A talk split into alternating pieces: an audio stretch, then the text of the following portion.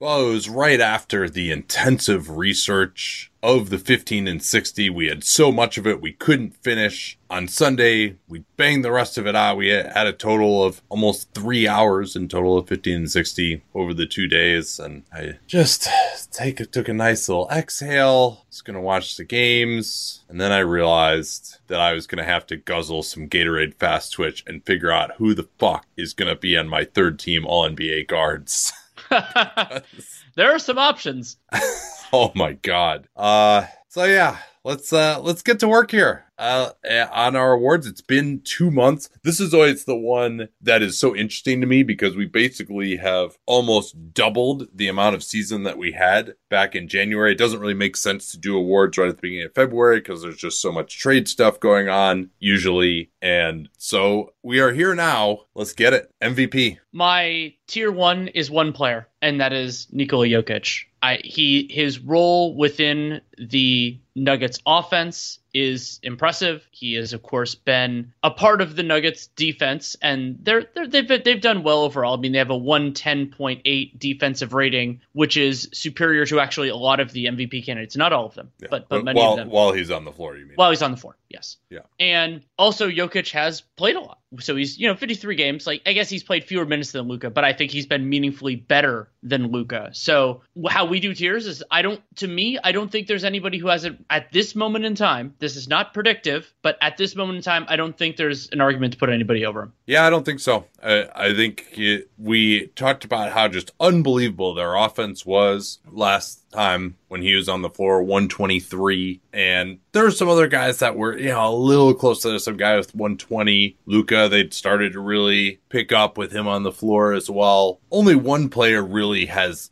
kind of maintained the pace from last time in terms of what the offense is doing with him on the floor. And I'm sure that player will figure somewhat prominently in our discussion. It's only getting more ridiculous. You might think, oh man, 123 when he's on the floor, like that's like one of the highest number we've ever seen. Like that must be some kind of an outlier. Oh no, now it's up to 124.4. They have a 124.4 offensive rating when Nikola Jokic is on the floor. 21.3 points per 100 better than when he is off the floor. And part of that, I talked about this some in my chat yesterday, is because Michael Malone likes to go to these all bench units. And that does make that both that on number and that off number look a little bit better in Nikola Jokic's favor. But I don't care who the fuck you're playing with. And, and I mean, we're not saying that it's, uh, you know, Aaron Gordon driving this necessarily. And of the other players, like they that number is still better than their other players. Like those guys have missed time. Some it, Murray, Gordon, Michael Porter Jr. Like those guys have all missed time uh, around Jokic, and it just keeps on trucking. Does, like that number almost doesn't even seem affected by who's around him at times. Like that's the highest number we've ever seen. Like Nikola Jokic,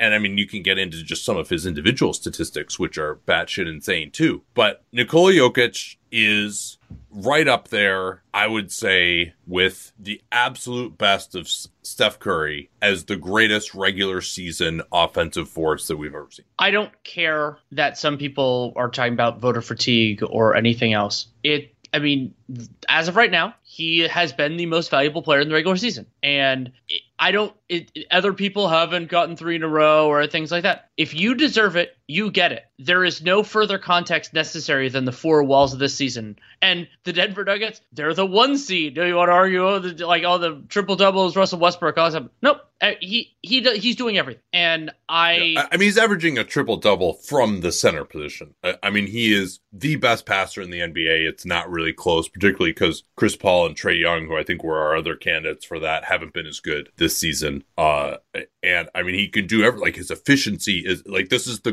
greatest in his individual scoring. This is the greatest high usage and efficiency season. I remember like the first time we did this, I think he was, you know, 23 users like, oh, you know, he's trying to like get these other guys involved. Yeah, he's crazy efficiency, 70% true shooting, but you know, it's only 23 usage. Like, oh no, now he's actually up to 27 usage and he's still at 70% true shooting. I, I mean, he's probably, he's the most efficient scorer in the NBA with over a 25 usage and he's the best passer in the NBA. I mean, that is that is a combination that you just don't see. And for a certain person who wants to call Jokic a stat patter who presumably doesn't listen to this podcast, Nikola Jokic has the highest playmaking usage. That's one of Seth's stats of any MVP candidate. Now he's not doesn't have the highest in the league. There are a couple guys that are above him.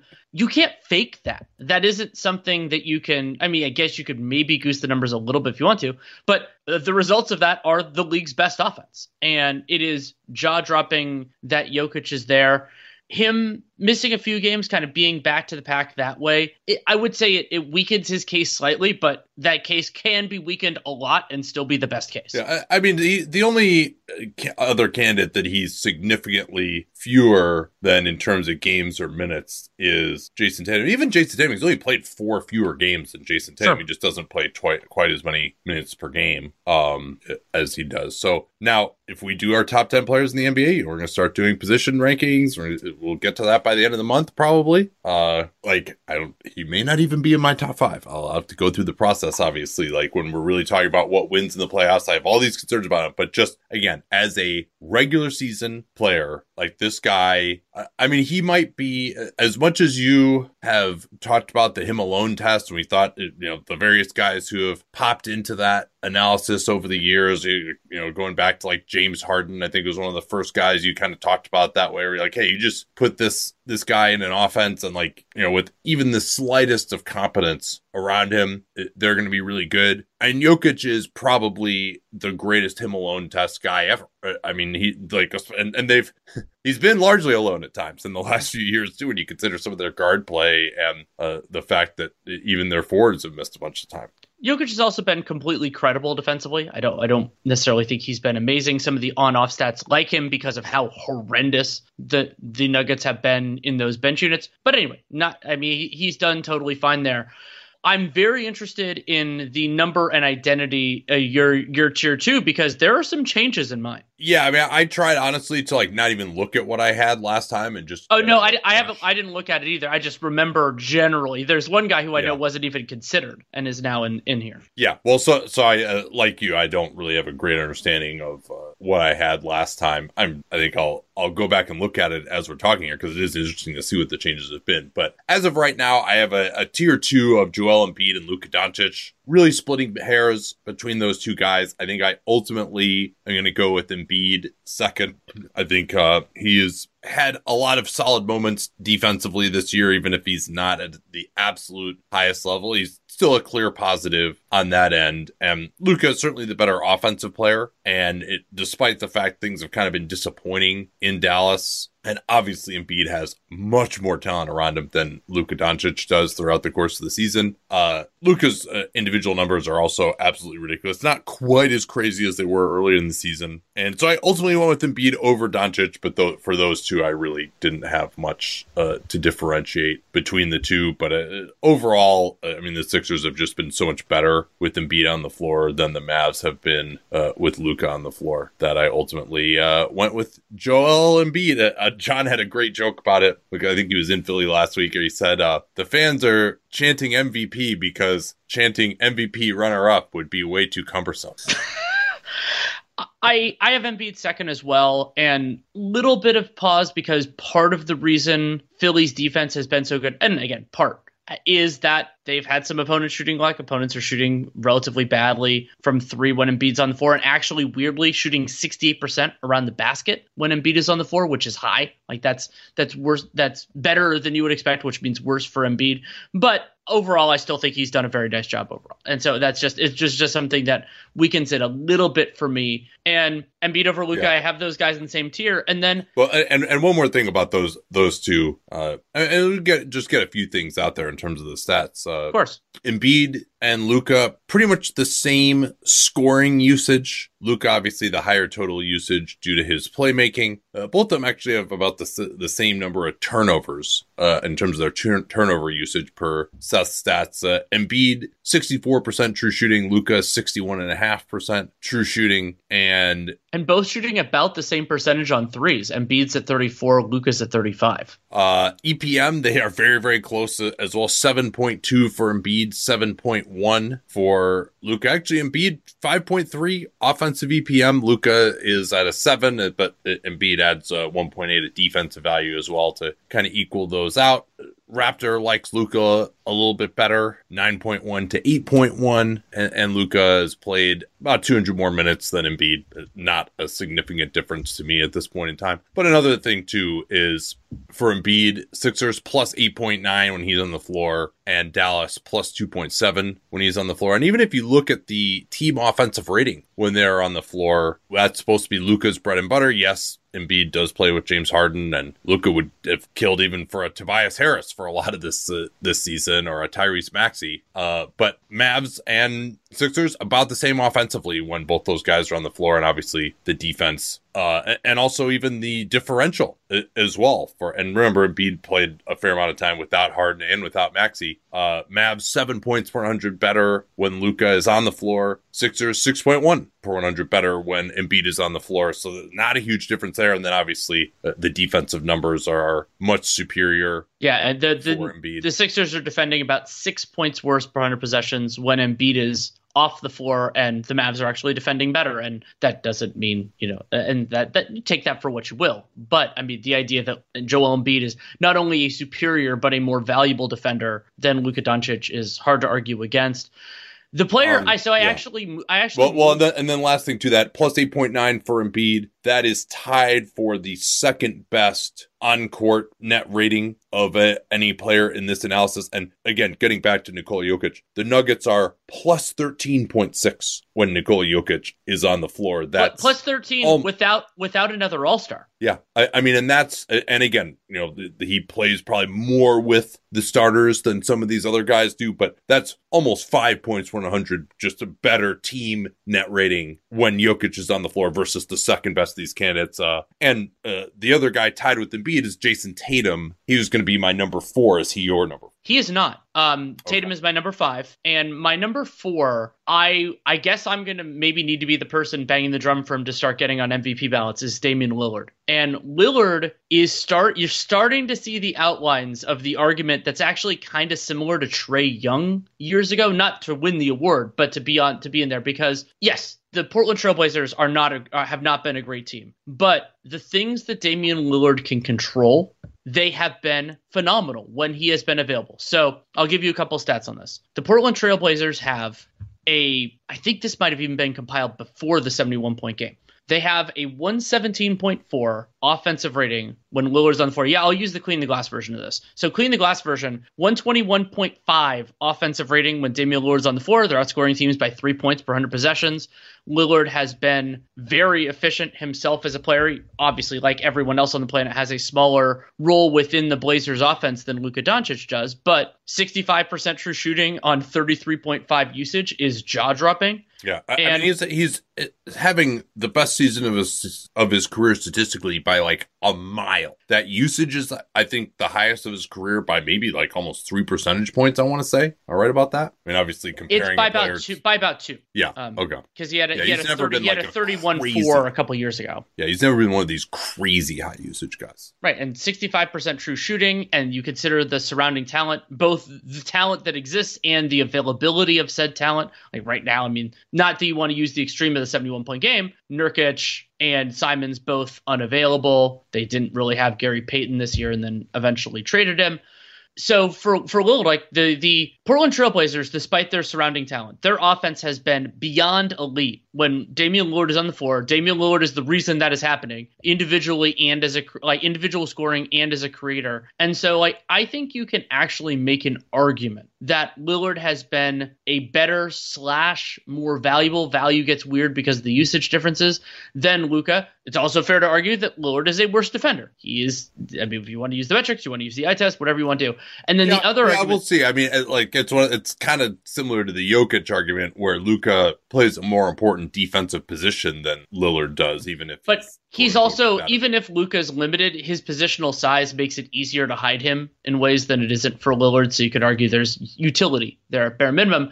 But the other big argument for in, in, against Lillard, so I ended up I when I was teasing this in the beginning, I was saying he was tier two. I realized it's not fair to put him in the same tier with Embiid and Doncic in part because they played so much more. Damian Lillard's at about 1,700 minutes, Luka's at 1,900, and like when you consider the defensive value between Lillard and Embiid, he is in this conversation. But I think that right right now it's a little bit premature to have him in the same tier as those two gentlemen. So I have him in the four spot, in the four spot by himself but not in yeah. the same tier as my two and three. I mean, I think it's pretty clear that over the course of the season, that Lillard is at minimum the third best offensive player in basketball this year. I mean, there that's pretty much borne out by every single statistic, whether it's Raptor, where he's number three in the NBA in offensive Raptor, he's number one in offensive EPM, ahead of Jokic, uh, which I don't necessarily buy, but still, it's pretty impressive. I mean, like to be a 120 with this fucking team, I mean, that's a, a offensive rating. That's that's pretty incredible, and they're you know 12.2 points per 100 worse when he's off the floor. That also ranks number two among these candidates. So I, he's he was right there for me. I think I think my my next year was Tatum, Giannis was number five, and Lillard was number six, and then I sort of had a, a, another category for KD and Steph Curry because they've played at the same level as these guys, but just haven't played games.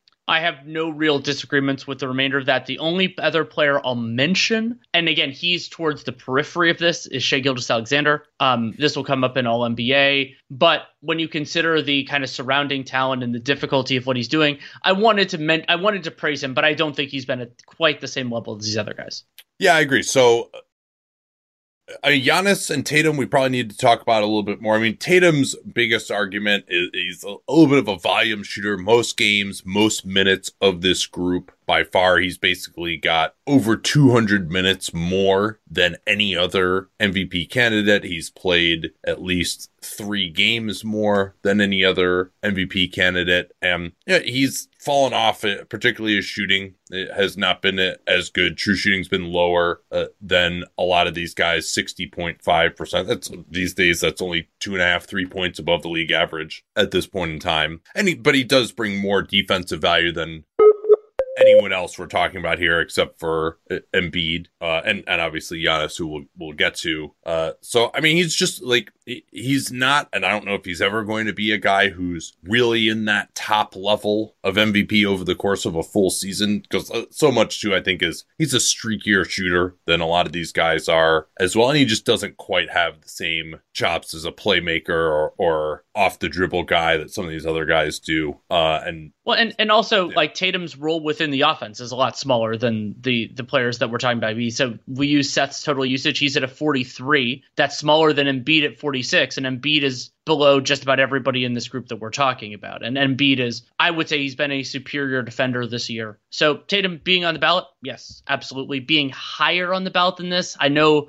best player, best team is tantalizing, but you need to be you need to be doing a little bit more than this, or you need to be doing it a lot better individually. I know the Celtics are great to get higher on this ballot. Yeah, and then Giannis, I th- you know, the Bucks are have been absolutely on fire lately. He, he, missed a bunch of time, and he's come back with a vengeance. The stats are now on the upswing. Uh, recall that he'd kind of been basically around league average in terms of true shooting. Uh, he turns it over a ton too. He has the highest turnover usage any of these guys. But now that they're getting more guys back, that they uh, just have a deeper overall team, he's probably not going to play as many minutes going forward here. But you know, I think he's come on some defensively since the injury, uh, and you know we still got a month and a half left. Eh, I guess it's not a month and a half; it's, it's like forty days left of the season uh, before yeah. the, and, and, the play-in. But and it's not. and Giannis had to do some real heavy lifting early in the year. Khris Middleton's right. missed so much time. Jrue Holiday, and so like the Bucks' offense has been significantly worse with Giannis on the floor than basically any other reasonable candidate for MVP. They've also had I would argue, weaker surrounding talent than a lot of them. And so you do that. But also, Giannis, this is kind of incredible. He is the least efficient individual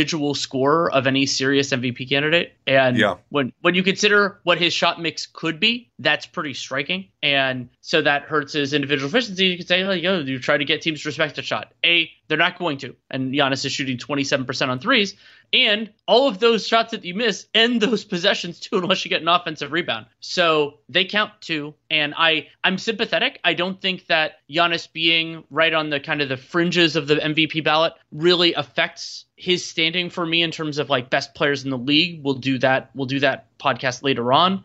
But that's not what this award is. And if they want to give that award, they can give it. Yeah. And Steph Curry and Kevin Durant again would be right in here. Both of those guys, uh, 31 usage, 67% true shooting. Uh, and we just, we know how good these guys are. Like Steph is shooting 43% from three on 11 three point attempts per 36 minutes, but he's played 38 games and Durant's played 39. And that's at this point, when you've played two thirds of the season, uh, I think it's tough to have them really be in this discussion. But if they both come back here post haste, you know, maybe they do get towards the bottom of this ballot. I, I don't, it would be very difficult for anybody to pass Jokic at, at this point in time, say. I'll mention NBA? one, oh, just quickly. Oh, yeah. uh, actually, well, we could, we could do this in the context of all NBA. Um, we could start with the forward since this is the point I was about to make. Yeah. I actually have, so I have Durant, my, my, for those who haven't heard this before, for me, if a player meets the, the games played threshold, I generally use more than half, but where the line is above that, it, it can be a little fuzzy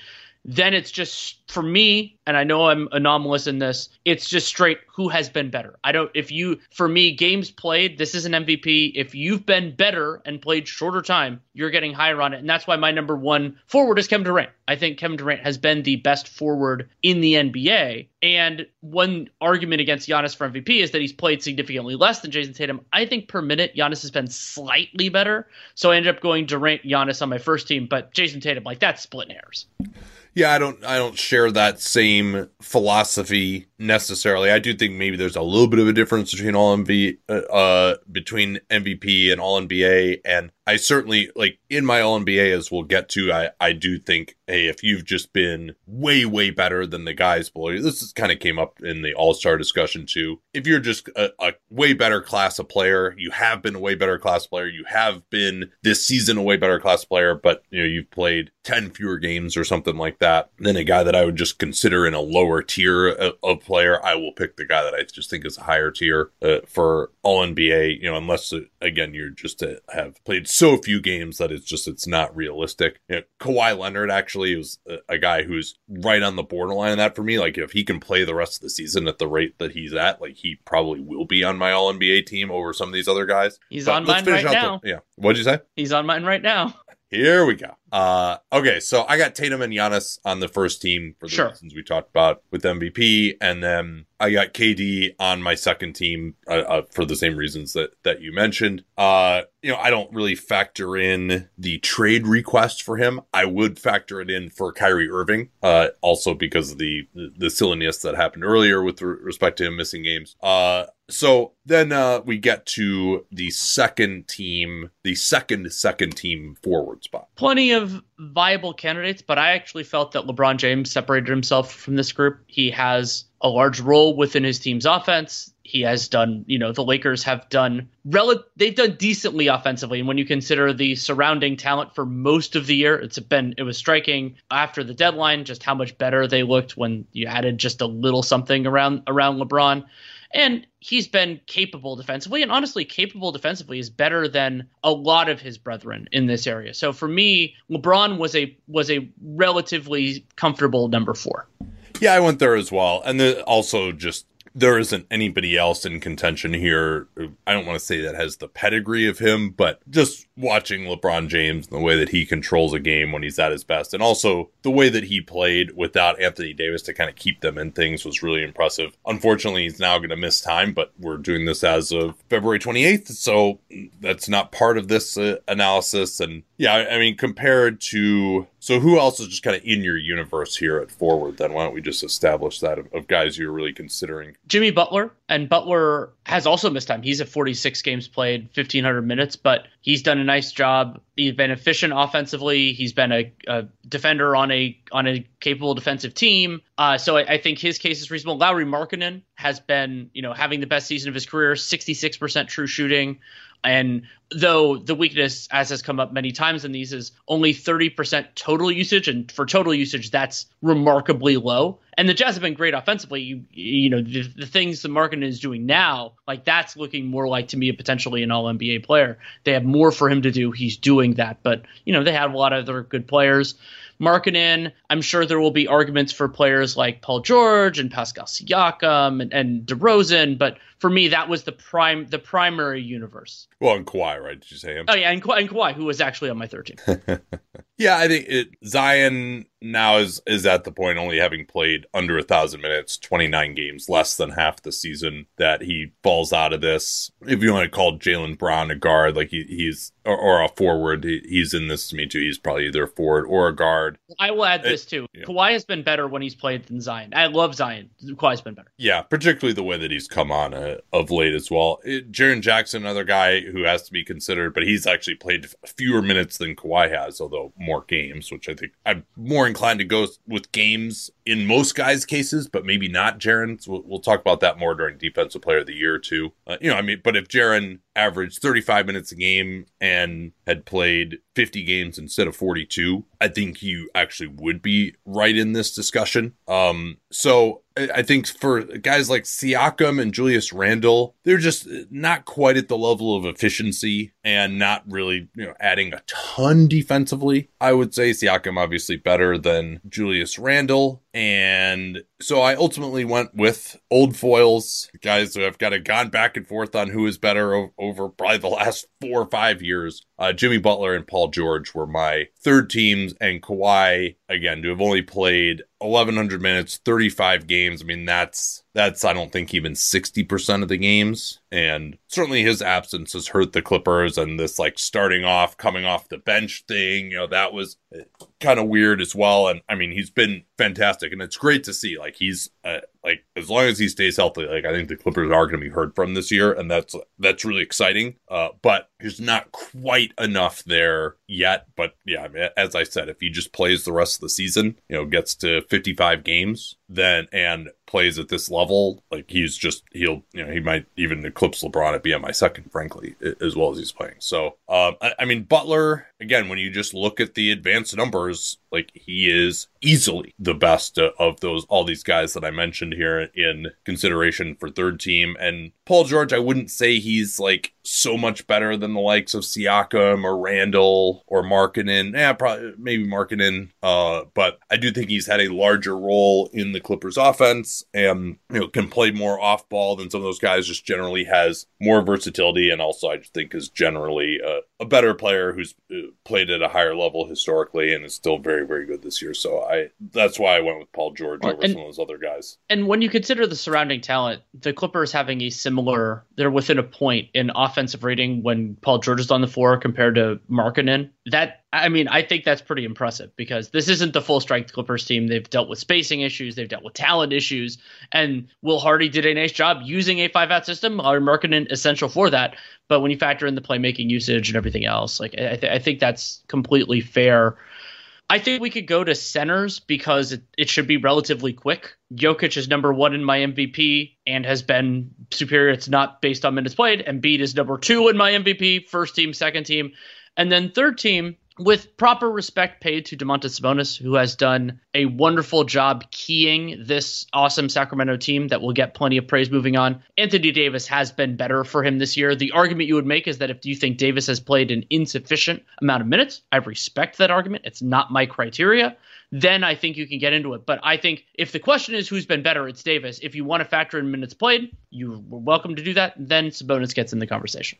Yeah, I also would put Bam Adebayo in that yes. conversation. I, sh- I should have mentioned him as well. And and if you look at the on-off data, not like Miami has been amazing when Adebayo has been on the floor, but uh, he actually has a higher differential in terms of the on off offensively than Sabonis does. Now, Sabonis, they're 119, and for Adebayo on the floor, they're 112. But, and also, uh, neither of them have amazing backups, but Sabonis's backups incredibly might be better. Uh, but obviously, Bam brings a, a, lot more defensive value. Sabonis clearly the better offensive player. Uh, they've played almost ex- exactly the same number of games and minutes. Uh, in fact, they are one game and one minute different uh, as of when we compiled these stats over the weekend. So, uh, Adebayo is in that group to me as well. And then, you know, the likes of Brook Lopez, Kristaps Porzingis, Miles Turner, like those guys are probably another group down. But clearly, to me, Anthony Anthony Davis has been better than Adebayo and Sabonis. I think he's just a better class of player as well. And we'll just see how much he's able to play the rest of the year. I mean, he's played 37 games. Sabonis has played 57. So that's it's a pretty big difference. Uh, and, you know, if AD can't maintain like a clearly higher level of performance than Sabonis or doesn't or that game's played gap widens even further over the rest of the year, I think I probably would be inclined to go Sabonis or Bam at, at the end. But I think particularly as we're at this point in the season where we don't know the full extent of like w- what the playing time difference is going to be, and uh,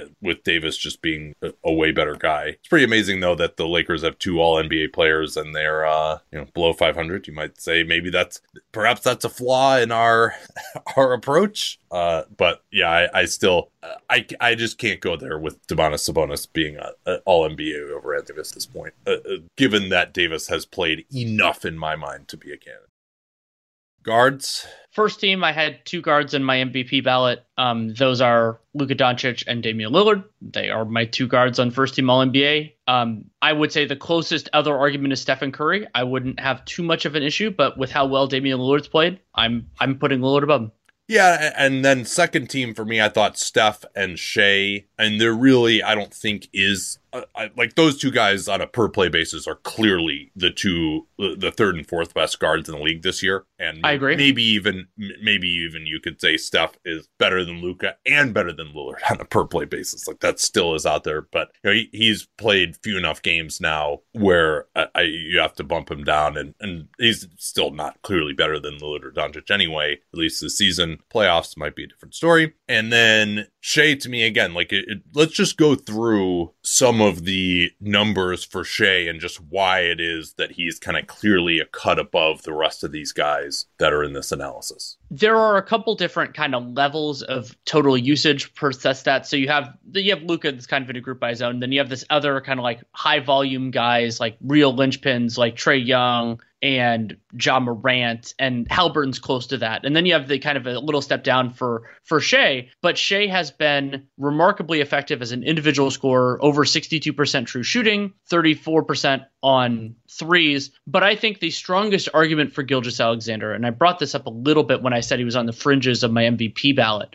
is not only how well Oklahoma City has fared offensively despite some limitations overall. Thankfully, they have Isaiah Joe now and a few other guys, and they played Muscala at the five a lot of this year. But for them to be roughly like, for example, like they're about one point per 100 possessions week or one and a half offensively when Shai's on the floor than Luka. Like, yeah, Luka has limited surrounding talent too, but that's really impressive.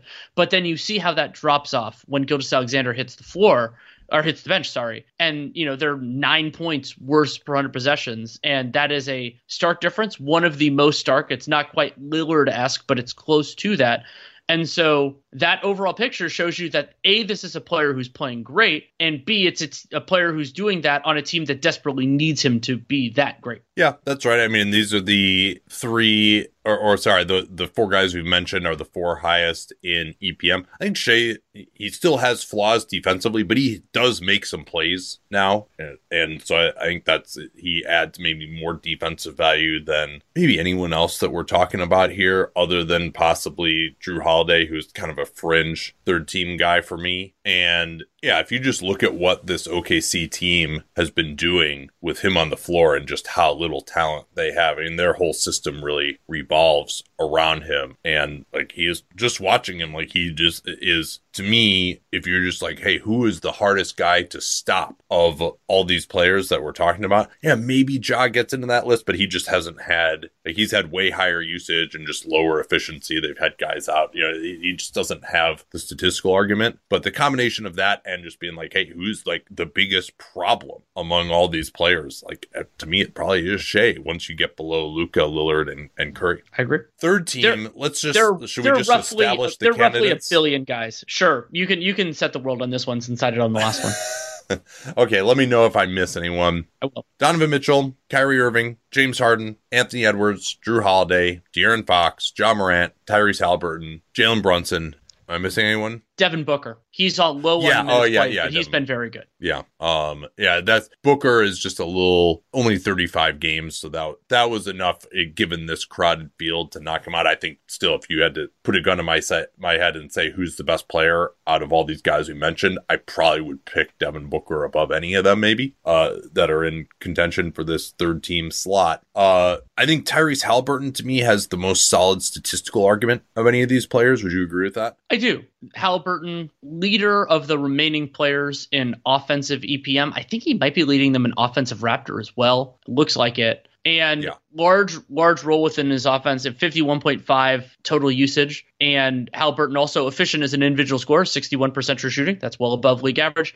The Pacers offense is below the standard of some of these other guys, 115.6 when Haliburton's been on the floor, but they're a whole lot worse when he's not on the floor. And so, and you know, they Bennedict Mathurin and they they have talent. It's just that they're not they don't have the same same level of play. And so, yeah, I, I think that Haliburton has the he has the fifth best case to me. I had him I had him as my number five guard as well. And then Yeah, and- Honestly, and to, to add in yeah. a few things, I mean, he's the league leader in playmaking usage. Sorry if you said that. I was I was looking at some of the other stats to come up with them, and I, think he doesn't get enough credit for what he is as a shooter with forty percent three point shooting, 7.2 three point attempts per thirty six minutes, and he's definitely a top five passer in the NBA at this point in time. Not not giving you a ton defensively, but you know, there's as I mentioned there most of these, of most guys. of these guys aren't. Right. Yeah. So, uh, and then in the games that, so this is a little bit different of a stat Seth gives us this, which I think is, is interesting. You know, a lot of times we talk, okay, what are they, what are their team ratings when they're on the floor or off the floor? This is something that Seth gives us, which is basically what is your net rating in games where this guy is in the rotation versus not in the rotation for the overall team? Cause that, that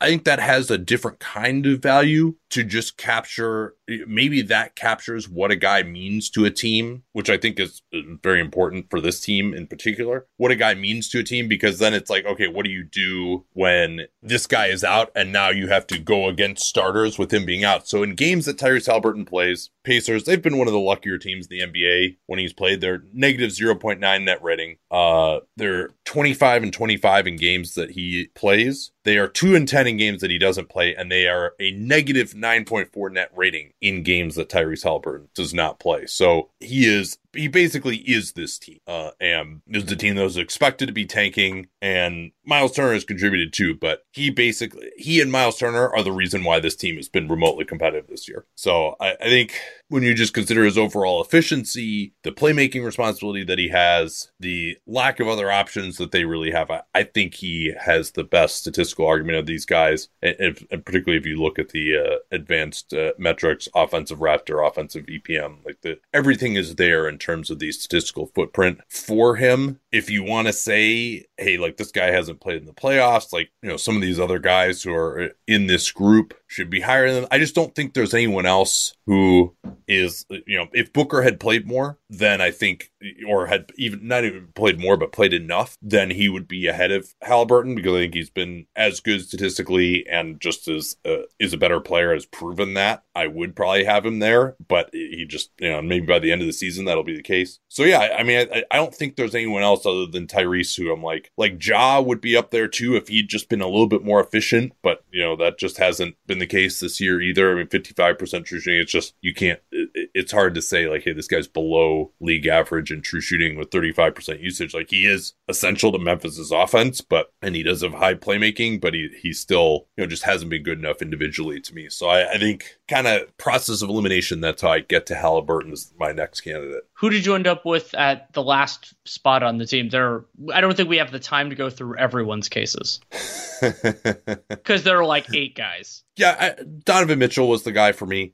Again, the, the combination of a statistical season and a pedigree. The on off footprint is not as exciting for Donovan Mitchell as maybe some guys, but the he's not poor in the EPM or, or offensive EPM or, or offensive Raptor. He's been better to this year defensively. Not great, but better. Lower playmaking responsibilities than for some of these guys, for sure. Uh, but uh, again, he's I mean, he's been very good in Cleveland. He's fallen off a little bit as like this groin injury has kind of sapped his athleticism. Like just watching him, he hasn't had the same bounce as he did earlier in the season. But he doesn't have like the greatest offensive ecosystem around the Cavs are not a great three point shooting team. They're playing with two bigs, or you know, even if they're not a big, two total non shooters, your Okoros, your Lamar Stevenses, and sometimes he's playing with three non-shooters on the floor. And still, the Cavs have been totally competent offensively when he's played. Not elite, but very competent. And you know he's putting up a, a very solid statistical season as well, uh, with 61% true shooting and 9.4 three-point attempts per 36 minutes, 38% for three. That's fallen off. He was in the 40s for a lot of the year, but still, uh, he's been fantastic, and he's got a very nice track record in a way that some of the guys below aren't quite there uh, offensively. So, uh, so yeah, I, I, in the end, I actually thought Halbert and Mitchell was an easier call than I expected. Was there anyone else that you? Well, I guess number one is is Mitchell your other third team guard. He is. It was a very close call though, and can, can I guess who your leading candidate was outside of this? Sure, James Harden. Yeah, I was between Harden and Ja, but I. I mean, I De'Aaron Fox though deserves serious consideration, and like, yeah. well, and, and, and, particularly if you wanted to give him credit for his clutch play, which I do, uh, and I think that that may, if that even continues to the rest of the season, I may end up reevaluating his case a little bit too. I mean, th- these are still all of these are close enough that I think we could see some big changes at the end of the season. Defensive Player of the Year. Well, yes, uh, defensive player of the year and third team All NBA guard. Yeah, why don't we just uh, let's uh, let's make it even more difficult. Nobody else has really separated themselves. Jaren Jackson is the obvious guy on a per play basis. To me, would you agree with that? Yes, and it's hard to quantify defense. Uh, I don't love any of the ways that we try to do it, but Jaren Jackson is, I believe, he's the best per minute rim protector in Seth's stats. Draymond is ahead of him in wins in part because of positional value and in part because he's I, I think in part because he's played a little bit he's played more. Yeah. Well, um, well Seth, Seth, classifies him as a center too, which I mean, you know, obviously you got to pick one or the other, but he, he plays plenty next to he does. other bigs, whether it's Brandon Clarke or whether it's Tillman or whether it's Adams. He's probably played technically more at forward than so that's I got asked about that in the chat actually yesterday. I recommend you guys read that transcript. It's in your uh, Dun Dun Prime email today. But this idea of, of sort of a free safety type of rim protector and like what is the value of those guys, particularly with they're not on the ball as much. But uh, so I talked a little bit more about that in the chat. But I think Jaren being the best on a per play basis. So he is at 27 minutes game and he's played 1142 minutes 42 games so about two thirds of the season's game wise. But that 27 minutes per game, that's, I mean, the, the Grizz have always been relatively conservative with minutes. Like even Ja is only averaging 32 this year. But Jaren Jackson, to me, plays 27 minutes a game, A, because he can't play more, and B, the fact that he plays 27 minutes per game, both because he's just very aggressive and he picks up fouls, and that's just how it works. But when you're not Uh, either as worried about fouls or you're just committing more fouls, you're going to be more effective defensively in the minutes you're on the floor if you're fouling more because then you're just you're more recklessly contesting shots. And then also obviously you're going to have more energy to contest as well when you're out there. And so that 27 minutes per game I did not have him as my defensive player of the year based on that. I mean, just the total overall value, but then also you'd be like, yeah, he's the best on a per play basis. But part of the reason he's the best on a per play basis is because he doesn't well, play and, as many plays. Well, and I'll add another thing in. And the reason why he isn't playing more is primarily fouls, and those fouls are hurting your defense. You know, so it's it, there's there's kind of a well, and, and, it hurts your defense just to not like he's missing a lot of the highest leverage points yes. of games as well because he's not available due to foul trouble. Yeah, I ended up with I, I think there's a distinct chance that Jaren Jackson ends the year as my defensive player of the year. He finished second for me in this ballot. I, I can tell you if he doesn't average more minutes per game than this, he will not be my defensive player of the year under no certain. So yeah, so I ended up with Draymond number one. Is that who you had? I, I certainly.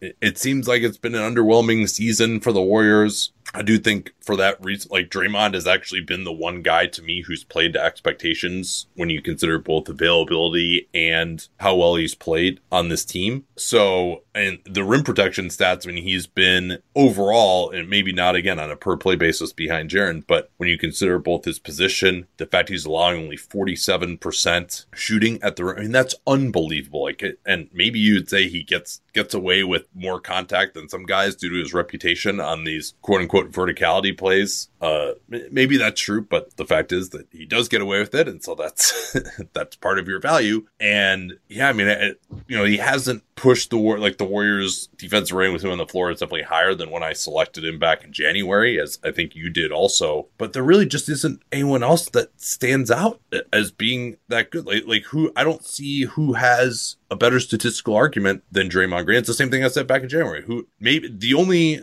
place where he's not at the same level as some of the other guys is the defensive rating with him on the floor. But if you compare him to say the Bucks or the Cavs, like especially given the level at which the rest of the Warriors outside of he and maybe Kevon Looney have played defensively this year, like they've all largely sucked, that for them to still be a 110 when he's on the floor is really good. And outside of that, I mean, I think he's he's pretty close to being the best guy in just about all the metrics that we look at. And I also certainly have no questions about just how good of a defender I think he is. Right, and and that's one of the differences between Draymond and Brook Lopez, who ended up with number three. I want to talk about the other players I considered there, but Draymond Green can do a lot more things defensively, and isn't that much worse at the things that Brook Lopez does very well. And so that that versatility, the different assignments that he can draw, being both a help defender and and and being a like lead defender, everything else, and can take on some of those perimeter assignments at time to from time to time.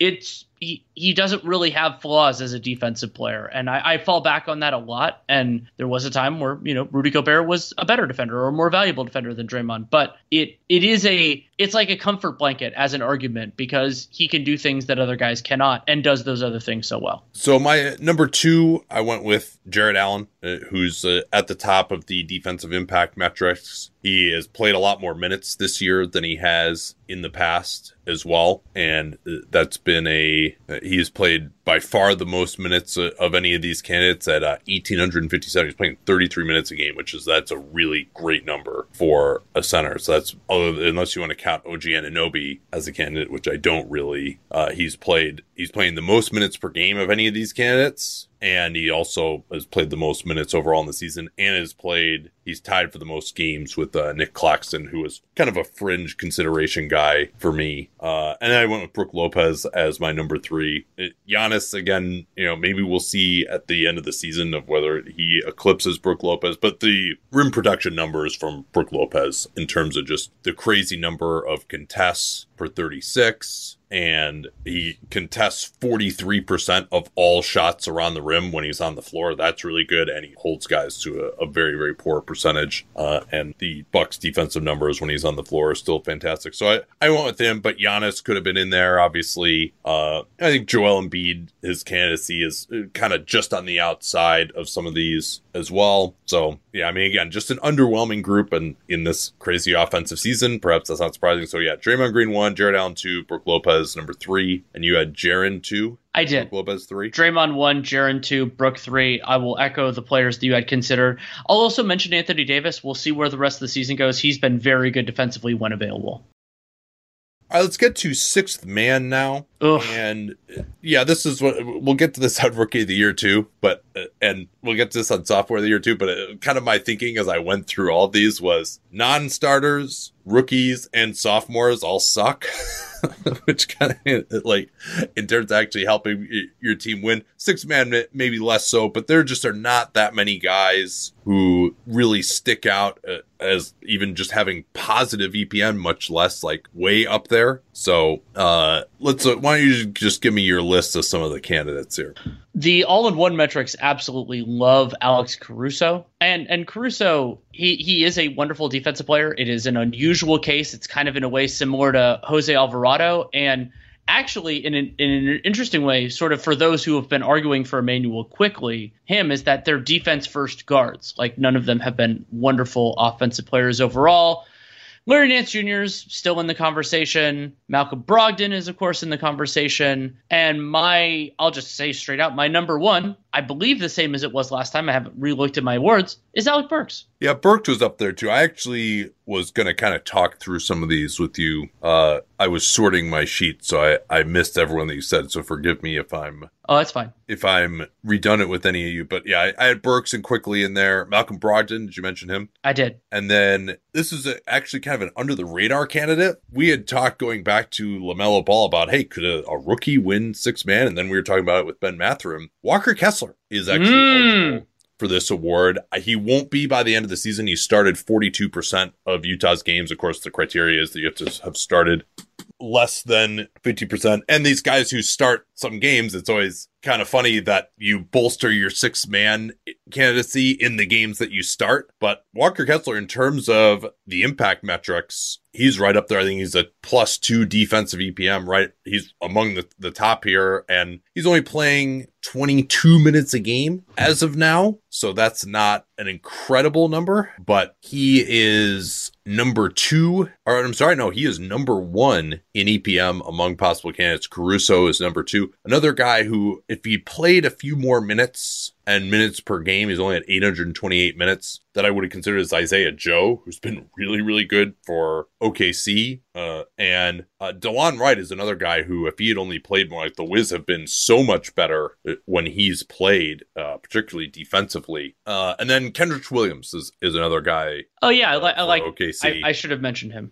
Only started 20% of the games. And finally, Larry Nance, uh, another guy who uh, the Pels are way better defensively when he's on the floor. They are plus 6.7 when he's on the floor and negative 2.6 when he sits. That's uh, that's pretty impressive. Uh, that's among the highest on-off differentials. You always want to see that for one of these six men candidates as well. So and again, Nance replacing Valanciunas both due to the fit and just because he's better than Valanciunas. That, that's part of the reason for that. But for a Pels team that's really kind of been in free fall, for them to be a plus six point seven when he plays, and also worth noting again, I, I like guys in this analysis who are closing games. Larry Nance closes games for the Pels. You know, Burks obviously is going to close games for the Pistons. Caruso is going to close games for the Bulls. Quickley, will close some. Brogdon probably not going to close for the Celtics. Kenrich Williams, he closes a lot for OKC. DeLon Wright, probably not for Washington. Walker Kessler wasn't when he was the sixth man. Now he does because there's he's starting and there's nobody else. So I think to me, the the group that I really ended up focusing in on was Caruso, Burks, Quickley, and Larry Nance. Uh, who did you have number one? You had Burks I had still? Burks number one. I had Nance number two, and then one that you didn't mention, but he might have been your consideration was my number three, and that's Malcolm Brogdon. Yeah, I did mention Brogdon just as a guy, but I Yeah. so But he's not in your top closing three. games. He does he doesn't give me a- as, and also the impact metrics haven't been high. He's certainly been very efficient as a scorer, but you know I think given the amount of time that some of their guards have missed, the fact that he still really hasn't been hasn't figured as much there. He also hasn't been playing as many minutes. So uh, I'd be very interested to see who actually wins this award. Who do you think will actually win this award? Who has the who is the points per game? Probably Quickley, especially if the Knicks continue to play this well, I think he'll he'll be right up. He's played a ton of minutes off the bench too. I think he's played most minutes of anyone on this group by like 400 or something. It wouldn't surprise me. I, I it wouldn't surprise me at all if Quickley wins it. That's a, it makes a lot of sense. And I mean, he's been good for the Knicks, so I don't want to denigrate denigrate his case at all. He's played almost 1700 minutes. That's uh, that is a big number. Uh, would you care to guess who is number two among uh, I think in eligible players for the six man award in terms of minutes this season? Hmm. He's been getting a lot of publicity for the award, but we do not agree. I'm I'm having trouble with it. Russell Westbrook. Oh Christ. I want to give you know Russ has Russ did accept his place within the Lakers better than I expected, but that doesn't mean he was great. I, am I'm going to say that the most valuable uh, six man is probably not going to get traded and then bought out. It's Just a just a thought. And now he's starting for the Clippers. Unbelievable! I can't believe I can't believe they signed him. I can't believe he's starting for them. I can't believe he started with Mason Plumlee. Well, I, I mean, it is nice for something to at least temporarily cure my Clippers fever. So that, that's good. I appreciate that. Okay, let me let me finish this out here. I'm going to go with Alex Caruso number one. Particularly given like how good the Bulls defense has, has been. He's easily their best defense player. They're over their heads, obviously defensively, but to the extent that they've been good, it's been it's been him. We go Quickley number two, both due to the minutes and and also I think he's just a like Alec Burks is he's definitely been valuable to the Pistons, but how good of a six man can you be? He hasn't played that many minutes as well. I mean, if he if he had played the beginning of the season, I think they could have been in a slightly different place. Slightly, not very much. I don't think so. I think they. I think regardless of whether he played, they would still be the three seed in the lottery. Regardless, like they wouldn't be below Houston and San Antonio, and they wouldn't be better. Maybe they would be as, as where Charlotte is right now. Charlotte, this Lamelo Ball news kind of sucks. We'll we'll to get to, to news uh, probably at the at the end of the week. I don't know when we're to get to it. So yeah, Caruso one Quickley two. Actually, no. Let me throw. I'll throw Nance in it. But yeah, again, I it, it's really hard to have a concrete opinion about number three and six man of the year. Rookie of the year, Paolo Banchero is number one. Don't need to discuss it any further. Uh, the only other rookie who's even and is actually again number one in this stat is Walker Kessler. I, I ended up going with him as my number two. Same. Uh, again, just you know, Walker like it's a little bit of a departure for me in some ways because I'm like, well, you know, it's rookie of the year. I try to fold in at least somewhat who I think the best prospect is, and I think Walker Kessler could be very, very good. He might even be an all defensive level player at some point in his career, but it's just everybody else has been so bad. I don't see any other guy that I think is some big future superstar. I ended up just going with Ben Mathurin at number three. Like he's mm-hmm. really fallen off uh, as a three point shooter. I, he's like I, well under 30% the last two months. I'm going to relish that I have a guy at number three that, I mean, we both really like him, but you've been more supportive generally than I have, and that's Jalen Williams. I think he's yeah, been better. I thought about him uh, as well. He just hasn't had quite enough of a role. I do think he could be as good or better than than Mathurin. He was the other guy that I considered there, but I, I um, Mathurin just over the course of the season, and he's just had a, a much larger role than Jalen Williams. So uh, and, ultimately, I went with Mathurin. But one yeah. quick note, just because we haven't mentioned him that much recently, Keegan Murray. Good news, nine percent true shooting. Bad news, nineteen percent total usage. That is lower than almost everybody. That's like that's like almost Walker Kessler levels of role within the offense. Yeah, but uh, like he's certainly has played a solid role on a good team. He's averaging sure. 30 minutes a game, and they're they've been very solid in his minutes. Have you heard they're the three seed in the West? Okay. Oh, it, it will come up at some point whenever we get to certain things. Sophomore of the year, I, there, it's a two man race to me between Evan Mobley and Franz Wagner. Same. Go back and forth on those two. I ended up with Mobley just for the way he's contributing to a winning team with the Cavs. I still think he has a little higher upside than Franz Wagner. Wagner's been very good as well, I, but I, I think if you just ask me, hey, would I rather have Evan Mobley or Franz Wagner this year to try to win basketball games? I'd rather have Evan Mobley. Like you can find other guys to do. Like Wagner has, has great size. I don't think he's you know he's just kind of just a, a guy defensively um, you know, he doesn't really play to his size defensively. Like if he did that, then I think this would be a closer consideration. So I just think that Mobley's skill set at that position, he's also starting to really come on offensively at times as well. Like I, I think he's just a, a more valuable player because you you can find other guys to just you know run a pick and roll on and get to the basket. Franz is very good at that, but I think Mobley is is the guy where you just look at you're like, yeah, we this is not a skill set that you can find. I went with Mobley over Wagner as well, but they are the two candidates. Well, well, in a two candidate field, who's number three? oh, I, I didn't even I didn't even go deep enough down that rabbit hole for a number three. I'm just like there are two. I, I want I want Sengun. He, he's okay. the highest in the advanced stats. Uh, but uh, apologies, very mild apologies to Scottie Barnes, Trey Murphy, Quentin Grimes, and Austin. Coach of the year. We got time for it here. As seemingly always, it is a deep field and there are lots yeah, of, I, I, thought this was actually the shallowest field that I can remember. No, like I mean, I wanted to, you know, like it's, like, always a deep field, but it's it's not as deep as it is. I, I think I thought it was reasonably deep this year. I mean, and some of it is like I, how to place Jacque Vaughn, who you know didn't coach the full year, but I think yeah. has done a very good job with different iterations of this Nets team.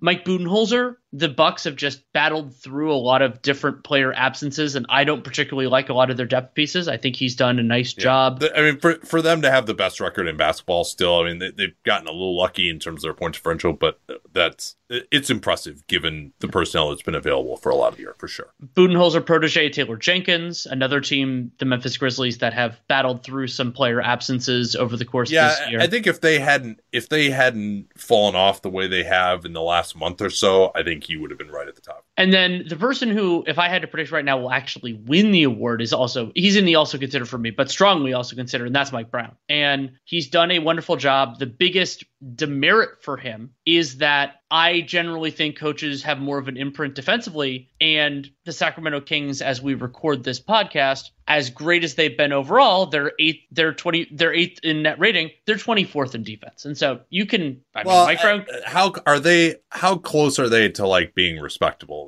Right now, like I, I actually okay. think 24th is quite outperforming. So their they're they're at a 116.7, 23rd. So the next spot up is a 115.9. League average is 114.5. So they're about two points behind possessions below. Okay, yeah, that, that's pretty significant. It's not like one of these things where like 24 and 15 are like Right. all separated by. A That's more like So. 21 or 21 this year. There, there's a there's a bunching, but it's just the Kings are below that bunching. Well, now I will give Mike Brown a ton of credit for their offense. I mean, he's brought in a Sure. lot of these same principles uh, with the Warriors, and, and I mean, I, I think they. While I thought the Kings could be a top ten offense, I didn't see them being number one. And, And, and, yeah, and Nate, on, on top of that, Yeah. Uh, relative to their talent level, this Kings defense is completely fine. Like I think they have Yeah. one of the weaker overall per- defensive rosters in the league, and so to be 24th, you're not out you, you're not out kicking the field because you kind of can't at 24th, but it's not a huge demerit because it's about what I'd expect. And so the guy who I have as coach of the year, we'll get to that in a bit. But so I like I again, and all of like for Mike Brown, I have no problem with him winning winning the actual award or being top of your ballot. Yeah, this my usual philosophy with these is you know for years I was like, okay, Steve Kerr, I, I think he's one of the best coaches, and Gregg Popovich, like I don't need to go for the surprise team du jour, but there maybe Budenholzer would be the exception to this. There isn't a guy that I think of as one of the best coaches overall in the league who's also leading his team to just a great season, right? Because I try to avoid the idea of like, hey, this guy's a great coach. After a couple of years, that just gets baked in, and it's like, oh, we just forget that hey, these guys win 55 games every year in part because they have this really good coach. So, uh, but it is certainly deserving. Uh, I think he's probably the one guy who falls into that category for me. But the rest of the guys that we think of as being some of the best coaches, Spoelstra, Nick Nurse, who may not actually be considered one of the best coaches by me anymore when John and I do our rankings. I think they'll be this month. Uh, you know, Steve Kerr, they're they're really disappointing. Although I, I thought Kerr was wonderful last year and obviously in the playoffs as well. But another guy who just you can't say he's had a great coaching performance this year. So I like Mike Brown is definitely going to be in there for me. Uh, he's done does some weird things with challenges, but I think he's done a nice job cobbling together the rotation. He's done a nice job managing crunch time. Like they're one of the better crunch time teams. He's done a great job of empowering De'Aaron Fox and you know getting a lot out of guys like Huerter and Monk and uh, coaching up a rookie Keegan Murray to be a good part of the rotation and cobbling together the backup big situation when uh, he could have just stuck with Richaun Holmes all year because he's the guy with the contract. So he's done a very very good job. Mark Daigneault has to be a part of this also to me. Uh, Joe Mazzulla in difficult circumstances. And Boston's been right where we thought they would be, which, uh, again, for replacing a guy who was beloved and was considered one of the better coaches, uh, is impressive. Uh, Michael Malone, still got to talk about him, surely, as well, uh, for the way that the Nuggets have played, even though I've never been the hugest Malone fan. I Will Hardy, do we mention him? I have one more, and it's actually my number two, and that's JB Bickerstaff. Yeah, he was on my list also. See, I mean, that's a lot of ulti- yeah. coaches having good coaching years.